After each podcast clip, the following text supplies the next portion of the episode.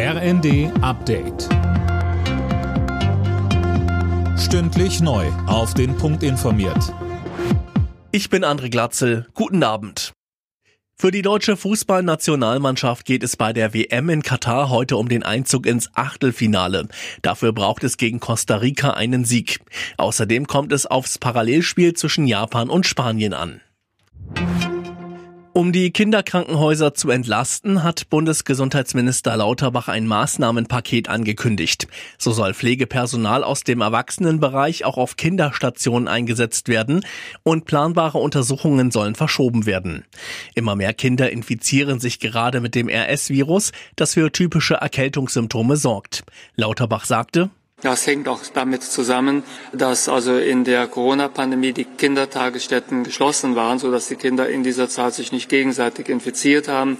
Somit kommen jetzt sehr viele Kinder zum ersten Mal mit diesen Viren in Kontakt. Wir haben aber die Lage im Griff und diese Maßnahmen werden dazu beitragen.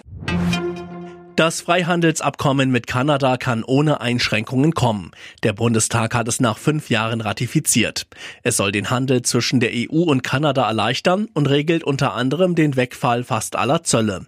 Wenn es nach FDP-Fraktionschef Christian Dürr geht, soll es nicht nur bei diesem Abkommen bleiben. Wir haben uns als Ampelkoalition fest vorgenommen, einen neuen Anlauf zu nehmen mit einem Freihandelsabkommen mit den Vereinigten Staaten von Amerika. Das ist die Position dieser Koalition. Wir wollen mit den Demokratien der Welt Handel treiben, im gegenseitigen und beiderseitigen Interesse, liebe Kolleginnen und Kollegen.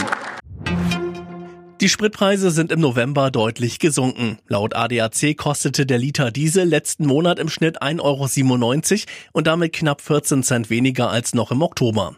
Der Liter Super E10 lag bei einem Euro, ein Minus von knapp 8 Cent. Alle Nachrichten auf rnd.de